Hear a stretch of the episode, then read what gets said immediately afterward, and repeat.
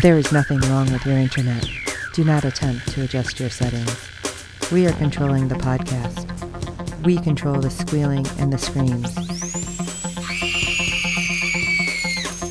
We can make your heart flutter, your eyes blur from tears, or sharpen your mind to crystal clarity. For the next hour, sit back. We are in control of what you hear. We repeat, there is nothing wrong with your setting. You are about to experience the awe and mystery known as the female mind. You are now entering the fangirl zone. Welcome to Sci-Fi Talk on the Fangirl Zone, a podcast where we discuss shows on the Sci-Fi Channel. I'm Steve. And I'm Shawn Fangirl S, and today we'll be discussing episode 12 of season 2 of Resident Alien. Insanity never ends. I was a little ticked off at the end. Like, yeah, it was hard not to be. Ugh, I don't know. I feel like I don't know. I don't want to jump to the end, but I feel like okay, really, this is happening now. Uh, I figured that would something like that wouldn't happen till like next season. Right. well, yeah, we've got some ratings for episode 12. It brought in a 0.07 in adults 18 to 49 with 0.643 million viewers, making it the 67th rated cable show for the day. That's not bad. Nope. And we already know there's another season. Yes, we do. that makes it easy, a lot easier. Yes. So, episode 12 The Alien Within. Ben struggles to get the townspeople to accept the resort while Harry and Asta find out the origins of Goliath. Okay, that too. What? Yes. Yeah. We open with the significantly older Harry Vanderspiegel as he sits on his porch and contemplates life. It's 60 years into the future, and humanity appears to be very, very extinct. Harry reveals in a voiceover that Asta died long ago, but he clings tightly to her memory. Harry stares at where the lake in front of his cabin used to be, out at the blazing fires in the distance. Now we're back in the present. Harry's searching far and wide for the alien baby, aka Baby, as Sahar affectionately calls him, but no such luck. Meanwhile, Sheriff Mike and Deputy Liv test the water in Hawthorne Creek based on Liv and Asta's hypothesis after questioning the relatives of Sam Hodges' patients. They find the waters are 100% poisoned. That's very not good. Nope. And that explains a whole lot of stuff. It does. Yeah. So we learned a lot going back to season one, beginning of season two, basically, with this. Yep. Now we know why the Hawthorne group wanted Sam Hodges gone. Yep. Next, Asta questions Harry regarding the unknown alien race that plans to destroy destroy the Earth. However, Harry's preoccupied with decorating for Halloween. It is the best season. Yes. And there will be no Sean. further questions. yes, I go a little overboard. My little tiny house. Yes. I love it. Harry assuages Asta's fear somewhat, but he once again gets distracted by his horniness for other extraterrestrials. oh my god, this was over the top. Yes, it was. Especially when he's like, "Oh, and their worm scented breath." I'm like, "Oh, yeah, I ain't gonna make it. Stop talking about it."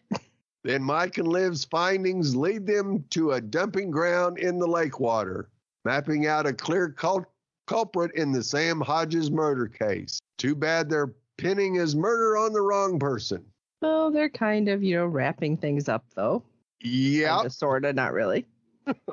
Later, we see Sahar standing in line for lunch in the cafeteria. Max interacts with none other than General McAllister, who poses as a new employee on the lunch staff. Yeah, seriously, they just hire people this quickly? It's like, okay, yeah, you got a job. You're fine. Yep. Yeah, that's one evil lunch lady. oh my God. Sahar notes McAllister's swanky watch, and a wave of suspicion watch it, washes over the young girl. Good girl, Sahar. Don't trust it. Never, never trust anyone. Yep. At the Dynamics duo's secret camper in the woods, Sahar expresses her concerns regarding McAllister, aka Agnes. Sahar notes the military nature of McAllister's watch. After Max clutches his stomach in agony, Sahar surmises McAllister planted a tracking device in Max's food.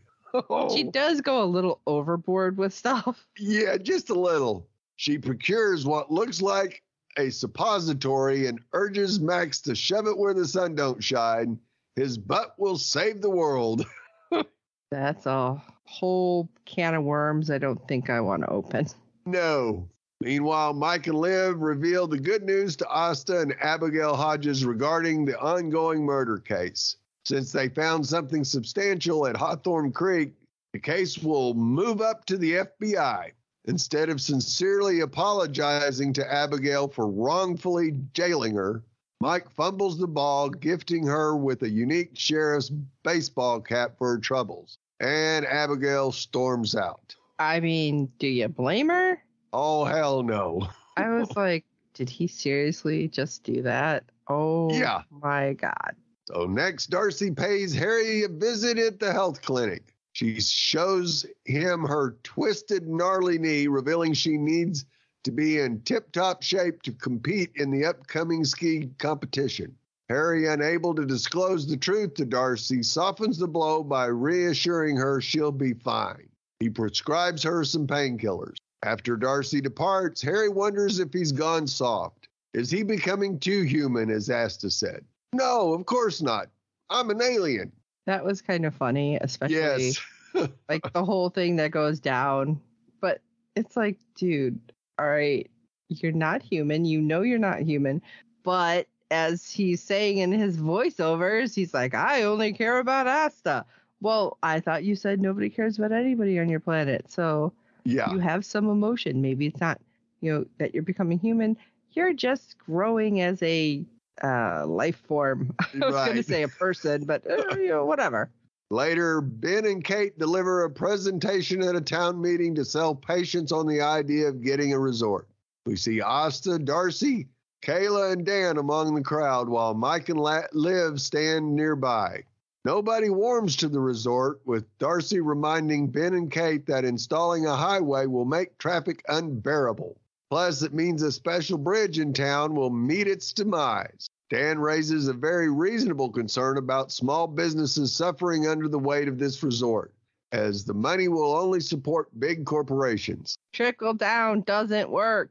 Yeah, so far, Ben is drowning in a sea of rightful naysayers. Asta scans the room for a sign of Harry, but our favorite resident alien isn't present for the town meeting. He's out baby hunting. Oh no, now he was just feeling sorry for himself. Yes. We see Harry trudge through the snowy landscape on the outskirts of Patience, peeling away his clothing until he's a naked alien. He vows to remain in his extraterrestrial form perpetually. After the meeting, we see Asta, Darcy, Liv, and Kayla devise a plan to prevent the resort from coming to fruition. Kate doles out a pep talk for her husband as Ben spirals. He knows no one supports this idea. Kate urges him to ignore what everyone else wants, which isn't sound advice to be to give a town mayor. No, probably not the best of ideas. no. Meanwhile, Harry returns to his cabin because the desolate tundra has no pizza. A montage plays out wherein Harry struggles to adapt to life in his alien form. I love this. Yes, he, all the swearing. yes, he constantly hits his head on the ceiling and struggles to fit in t- his shower. Finally, Harry begrudgingly decides to remain in the human skin, citing that Earth isn't tailored for extraterrestrials. No shit, Sherlock. Especially when he has to go pee outside. Yeah. Yeah, we're not very accommodating in general. Uh, no, we're not. No. Next, we see David Logan observing Max and Sahar on camera. Now, that isn't creepy. How did they get all those cameras in there? Yeah. So McAllister did plant a tracking device in Max. At the station, Detective Lena Torres bids farewell to the team. Now the FBI will handle the Sam Hodges case. Torres gifts Liv with some extra police caution tape before turning to Mike. Liv encourages so awkward. Yes. Liv encourages Mike to ask Torres out on a date, but he folds. Not quite as awkward as the scene in Swingers Right. where he makes multiple phone calls, but it was pretty up there. Yeah. I'm like, dude, she's like standing right there. Like, okay. Yep. Are you gonna ask me out to dinner or something? Nope, nope. And then it got worse Yes. when Liv goes in to talk to him. I'm like, what the hell? Right. so following Torres's departure, Liv asks Mike why he dropped the ball. Mike acknowledges Torres's attractiveness and how great she is as a person, but he wants to focus on other things. For example, Mike is thinking about leaving Patience. What? Sit, yeah, the city is calling to him again, and he misses drowning under a mound of murder cases. Boo! Liv stands there in shock as he walks away. Yeah, that really threw me off. I was like, what? Uh, Yeah. I don't understand. No, not at all. Meanwhile, Harry kidnaps Sahar to find out where baby is. Or did Sahar adult nap Harry? That's up for debate. She's a smart kid. You know, Yeah, she's the Max- one who actually did Yeah. it. Max runs into Baby at school, and David learns through his research that Baby is none other than Bobby Smallwood, the kid who went missing 80 years ago. Dun-dun. Max brings Baby home to hide out. Ben and Kate burst into Max's room dressed as Sonny and Cher. It's Halloween, baby. Time to don the same costumes we wear every year. They noticed how peculiar Baby is, but don't comment, comment on it. What? Yeah, uh, they kind of commented, but at least they didn't do it to him or to Max. Let's put it that way. Well, it's trick or treat night in Patience, so Ben and Kate invite their first batch of trick or treaters for enamel eroding sugary sweetness. Say that 10 times fast. Yeah. Ellen reveals she's dressed as Mayor Ben and churns out her best Ben impression. of course, I thought- Ben's I mean, I thought at first she was trying to be Harry, honestly. Right. and then the more she did it, I'm like, oh. yeah. And of course, Ben's feelings are hurt, but he suppresses them barely. Darcy appears on the Hawthorne doorstep asking if Kate can accompany her somewhere special. And we see Asta, Kayla, and Liv with her. Unfortunately, baby escapes Max's room, so the latter goes hunting for the alien child. The baby wanders back to the camper. Excited to see something familiar, baby runs to it. However, McAllister's soldiers await him inside, luring him in with a recording of Sahar's voice. Oh, you dirty dog. oh my gosh. I was so mad with this whole thing. Yeah. Despite Max's inability to keep his trap shut, Sahar forgives him because it's what friends do. Also, it's against her religion to hold grudges. I love that that came back. Yes. Suddenly, we see a helicopter lift the camper away with baby inside. Harry and Sahar arrive at the site to watch said camper fly away. Baby glimpses Sahar through the window while soldiers detain him. I'm shocked he didn't just like jump out and take off somehow still. Yeah, he could have taken them out with any without any problem at all. Or ate them. Yes. I've Sahar seen that. yeah, turning to Harry for an embrace. His humanity kicks in despite Harry vowing to remain an alien, so he returns the hug. Oh, this moment is so sweet. And awkward. Yes, very awkward. Later, the gals take Kate to a special bridge in town. They show her a place underneath said bridge where they carved their names, memorializing the location. They encourage Kate to carve her name, which she puts beside Ben's. Afterward, they head to dinner where Dan serves them after hours. Asta Liv, Darcy, and Kayla encourage Kate to stop Ben from building the resort in Patience. This town is special and it doesn't need the taint of big corporations dulling its shine. Feeling like part of the family, Kate agrees to talk to Ben. We'll see how that goes. Yeah, especially after she was just like, don't listen to anyone. yeah. Okay, how's that going to work?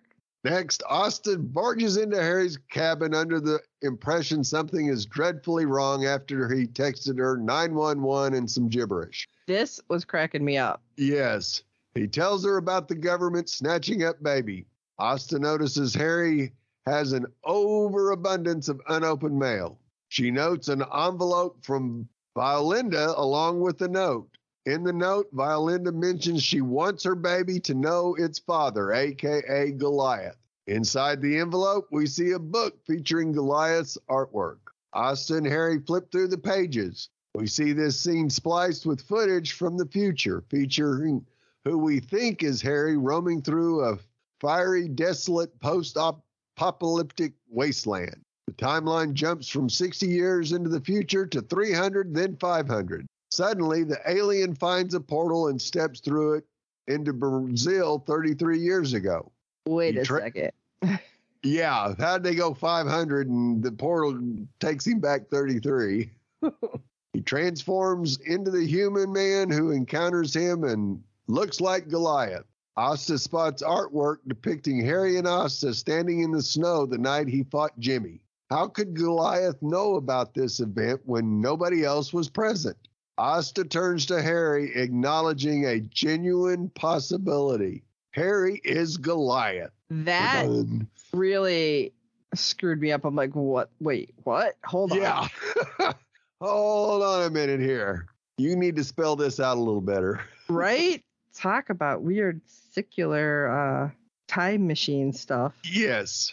The alien within wears the show's heart on its sleeve, its humanity. It was never about an alien. It was always about the people and how the alien became one of them. Tudyk turns in a stunning performance, deftly showcasing Harry's struggle to hold on to his standoffish ways. At the same time, he inherently clings to humanity, finding he cares about more humans than merely Asta Twelvetrees.